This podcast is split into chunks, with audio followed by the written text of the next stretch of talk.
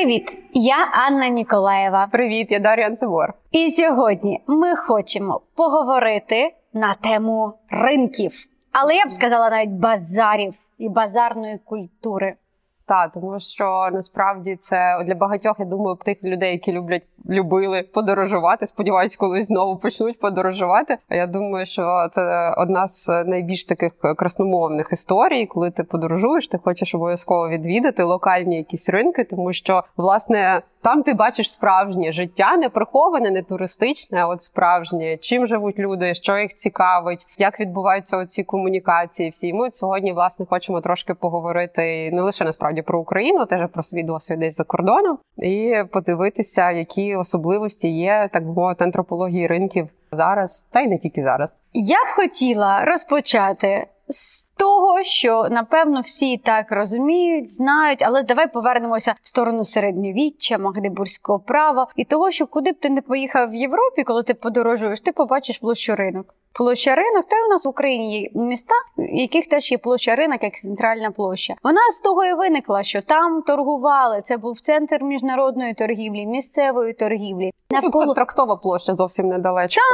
Так. І навколо ринків оце життя вирувало, і це оце якраз і найголовніший центр комунікації. Я думаю, зараз в кожному населеному пункті життя вирує саме тоді, коли ринок, ринкові дні, все одно. Та та та навіть в селах там базарний день це вже все двіж. Це і всі про... новини, всі новини приходять на ринках. Так, та, та, дуже багато історій, які які так і поширюються. Ну і раніше це взагалі був дійсно простір комунікації. Ми знімаємо цей випуск у Києві, і я б напевно ще в Києві хотіла розповісти про такий момент, як е, Євбас. Єврейський базар це сучасна площа Галицька, і навколо неї обріз цей ринок. Зараз, на жаль, на цьому місці стоїть у нас е, будівля цирку, але колись там вирувало справжнє життя, отаке мультикультурне, єврейське, де можна було щось купити. Свого дитинства я пам'ятаю прекрасно ринок. Це Барабашова. Їздили, да? Це було свято. Поїхати на Барабашова, купити якісь нові речі, з'їсти плова або щось на цьому ринку, і побачити інші культури інших людей. Звісно, зробити так, щоб тебе не намахали. Тому що на ринку завжди можуть тебе намахати на гроші, і потім ти такий ой, я переплатив дуже багато. Ну то треба знати правила гри. Це а все які правила Оце гри? завжди про правила гри. Правильно, тому що ти, коли вступаєш тільки взагалі на територію ринку, ти зразу на себе як покупець приймаєш цю маску покупця, продавець маску продавця. Є ще медіатори з розряду, як е, раніше це взагалі було дуже поширено. Зараз дійсно тільки на великих ринках лишилися ці там біляши, чайочок. да, от саме які для обслуговуючий персонал, так би мовити, самих же зазвичай продавців не тільки, але у них заточка, да, саме з е, продавцями. Відповідно, є чіткий певний, так би мовити, етикет вироблений, і власне, якщо ти цей етикет не, ем, не знаєш є більша ймовірність, правда, що ти десь е, попадеш, тому що ну із розряду ти ж не ну ти неправильно граєш цю гру. Окей, ти вмієш торгуватися, не вмієш торгуватися. Ти ти знаєш ці ри... з ким середньостатистично. От мама класно торгується. Я зрозуміла, що я дуже круто торгуюсь в Марокко. Це просто е, я ловила такий кайф від цього, чесно. Ну при тому, що я людина, яка ну е, зараз взагалі ця традиція у нас в Україні потроху відходить, е, тому що ми втрачаємо цей смак, от власне, от в цій в цьому спілкуванні, тому що торгування в першу чергу про те, як ти спілкуєшся з продавцем і як він вихваляє свій товар, а ти маєш відчути реальну ціну цього товару, і ви от бавитеся, да, такий ритуальний танець довкола от цієї. Власне, часто це не про саму купівлю, а от про цей танець. І от в Марокко це було дуже сильно видно, тому що зразу кажу, якщо колись будете їхати в Марокко, краще це все робити французькою, а не англійською. Ви втратите дуже багато якраз через цей мовний бар'єр е, пропадає інтерес да, в людей. Відповідно, якісно вести оцей баргін, да, оці всі історії. Але я пам'ятаю, що в якийсь момент починаєш ловити скільки, от прям відсотково, ти розумієш, наскільки приблизно закинули плюс ціну зразу. Ти починаєш ставити відповідно наскільки нижче. Ну ти маєш прорахувати в голові. Знаєш, наприклад, тобі говорять тисячу, ти такий, ага, значить, напевно. 200 собі вартість. Тобто ти реально маєш це зразу миттєво, ага, значить, ми можливо, щоб на 400 зійшлися, і ти починаєш 100. Ну і ви граєте разом на оту цю гру на пониження, повищення, щоб ви зійтися на ідеальному якомусь е, для обох варіанті, але при цьому весь кайф якраз тому, як ви це робите. Тобто, це якісь абсолютно такі своєрідні формули. Так це можуть бути, коли не знаєш мови. Дуже часто ж люди згадують про ці калькулятори елементарні, коли ви там просто нолики закреслюєте, додаєте і так далі. Я бачу, що це приносить величезне задоволення дуже часто. От в цих особливо близькосхідних культурах, так е, східних, то цей момент е, спілкування. І якщо ти просто зразу кажеш, да, тисяча, ну окей, тисяча, то дуже багато хто тобі буквально не продасть. Просто кажуть, все, йди звідси, тому що ти таким чином їх ображаєш. І от такі от автентичні ринки, напевно, тим і цінні, що вони про спілкування і про те, як дізнатися. Ну він же він же тобі, коли вихваляють цей товар, він же починає розказувати, як саме він його робив, та там в чому його цінність. Ти починаєш більше розуміти про що йдеться, і паралельно дізнався весь процес виготовлення, дізнався все, чим він має годувати сім'ю. Ну і це дуже при цьому він теж дізнався, який в тебе кому ти цей подарунок везеш. Ну і це мені здається дуже цінно, і це ми повністю втрачаємо в основному тут, в Україні, але є ще країни, де це можна зустріти. Я з тобою не погоджуюсь, тому що останній раз я торгувалася в Одесі на староконному ринку. Це ну, староконка, да там. І я я звідти такий англійський антикварний чайничок за 300 гривень, але там я, до речі, не торгувалась, тому що він, як мені сказав, 300, і я розумію, що ну, Куди це, ще менше. Ну це дуже чесна ціна. Ну мені некомфортно. Да, от є оцей момент, коли просто тобі некомфортно, тому що ти розумієш, що людина навряд чи тобі тут щось робить. Так, і е, знаєш, тут ще такий момент. Я дуже люблю ринки не лише за сам оцей процес торгування, а за того, що ти все одно знаєш, у тої продавчині є там найкраще молоко, та робить гарну сметанку, то завжди чисті баночки. І мені здається, що ось оці моменти вони теж такі, що ага, та привозить товар звідти, в неї товар завжди свіженький. І це угу. такий теж уже знаєш маркер, де що купувати. Тут маркер твоїх звичок, маркер твоїх смаків і маркер твоїх вподобань по людях теж. І на місцевих ринках це якраз дуже добре спостерігається. Ну і плюс, коли у них е, зараз дуже часто ця ідея ще історія з тим, як саме привабити покупця, і моя улюблена тема це як підписують е, суперсладкий кавун, е, кавун пальчики оближиш, найсолодша, найсолодкіша, сама солодка черешня. От. Або коли вони розказують, наприклад наприклад, я пам'ятаю, що недавно читала подруги Фейсбучної з Миколаєва, як там розказували про рибу, яка виловлена насправді очевидно незаконно, але вона така. Ми ловили зовсім інше. Ну це ну, ну він попався. Ну і оця от історія, коли ти зразу розумієш, якщо ти місцевий, що тобі байку ліплять, але треба, тому що явно не форм... ну, було це все нелегально добуто, да, але треба було якби придумати історію, щоб все таки його продати. Або коли там людина каже, такі смачні, такі смачні, там, наприклад, абрикоси з Закарпаття, такі, а звідки саме з Чернівців? А, Щось не в'яжеться, да? тобто людина е, просто насправді привезла буквально сусідньої дачі, да, там яка знаходиться під Миколаєвом.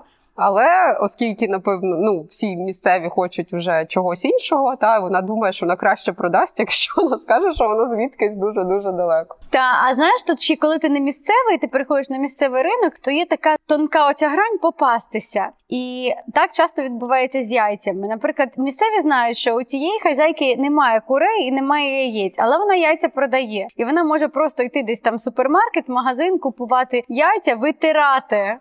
С1.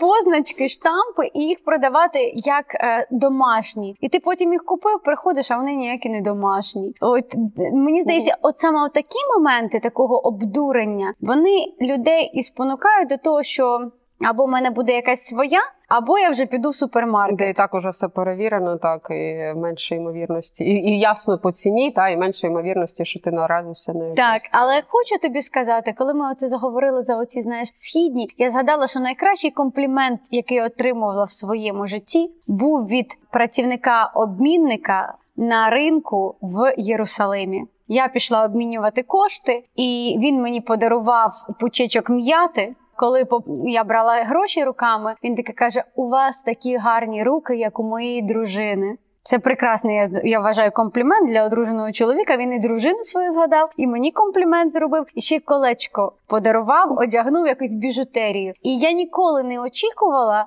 що від працівника обмінника валютного я отримую і комплімент, і каблучку, і ще й пучечок м'яти в подарунок. Я про м'яту зразу згадала про Марокко. Там у Фесі є от шкіряний маркет, де вони ну власне буквально це кожум'яки там працюють, і ти в старому місті зразу чуєш насправді, куди йти тобі потрібно для того, щоб побачити, як видобуваються, от е, як фарбується шкіра, як вона взагалі в цих чанах вмочується, і скільки часу. Ну і купити якісь шкіряні речі, якщо тобі хочеться, які там зразу на місці і зробилися. І от для того, щоб тебе там не вбило цим запахом, то теж обов'язково просто м, туристам часто роздають м'яти, бо люди не готові Ага. до тих запахів. і Ти просто йдеш цією м'ятою і таким чином собі заблоковуєш е, трохи оці аромати.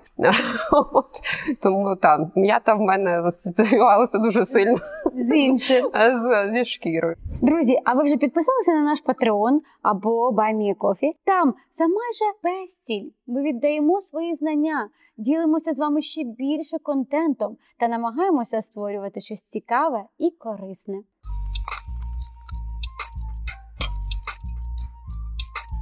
Я думаю, кожен, хто зараз дивиться цей випуск або слухає, стояв в своєму дитинстві на картонці і міряв щось, особливо в холод, в такий, в зиму, коли ти стоїш незручно, а тобі продавчиня каже, який ти красивий. Ідеально. Сидить ідеально. Як на тебе шите, от як на тебе пошили.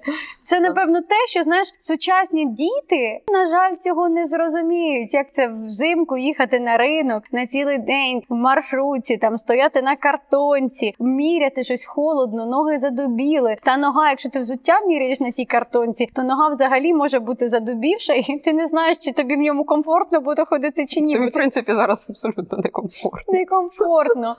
То зараз ринки трансформувалися. Може бути і тепло, може бути і не і не дути, і картонок уже менше стало в нашому житті. Але залежить все одно ж в маленьких містечках лишається оцей вайб, і це дуже прикольно насправді, тому що ти якось можеш себе вернути от в це дитинство. Для мене це якась така подорож та на оболонь дитинства або на Троєщину. Да. І ти теж розказала про Барабашова, що це була якась ще частина спілкування з іншими культурами. От у мене таке з теж було, пам'ятаю, тому що дуже багато, наприклад, тих же в'єтнамських сімей там да, мають прям цілі квартали. Ну на той момент це і власне були, напевно, найперші мої спілкування з ними. І мені було і особливо завжди цікаво, коли у людей. е, Насправді і знання мови то немає, але є страшенне бажання продавати, і, і ти чомусь все розумієш, і вони все розуміють, і це так прекрасно. Не знаю. Я згадала з Барабашова перше моє здивування, коли ти рано вранці приїжджаєш туди, і ти перший покупець, і ти оплачуєш, і потім продавчиня бере цю купюру і по своєму товару починає водити, водити, щоб велося. Це такий якийсь для мене було незрозуміло, навіщо люди це роблять. Але дуже багато таких та історій до сих пір, і бажано, щоб перший був чоловік. Ну як у нас з полазниками, перший має бути чоловік. Тут, до речі, теж це зберігається. Я пам'ятаю, що, наприклад, моя мама часто така: в мене дуже легка рука за мною. Завжди зараз буде куча людей. Не от це от мені.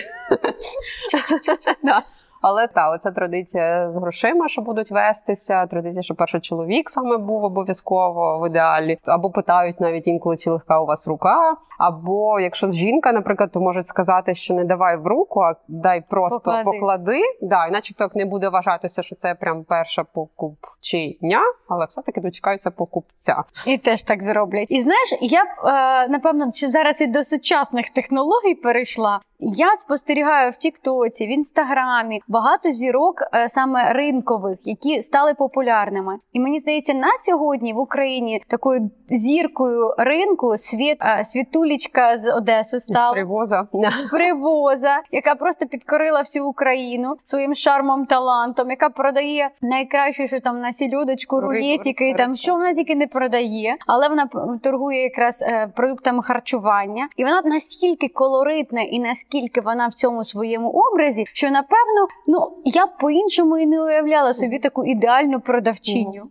Зірку, зірку продавчиню. Вони зараз виходять на такий онлайн рівень. Ну так, і можна ж насправді в неї онлайн замовляти. Тому тут цікаво, що цей образ, саме який би ти зазвичай бачив лише знаючи цю людину персонально і перебуваючи тільки в цьому місці, він тепер доступний всім насправді. Тому така трохи історія з глобалізацією. Вона Так, і десь теж в інтернеті ще гуляє така жінка, яка показує свої костюмчики, щось там luxury, пере luxury, якийсь в неї профіль, і вона одягає різні такі турецькі або якісь китайські костюмчики, одяг і їх рекламує. І вона цей контент так продукує. Просто в неї знаєш 25 рілсів за день. І вона не втомлюється. І багато хто теж надихається, дивиться, боже, як треба продавати. Ну бо продавати це мистецтво.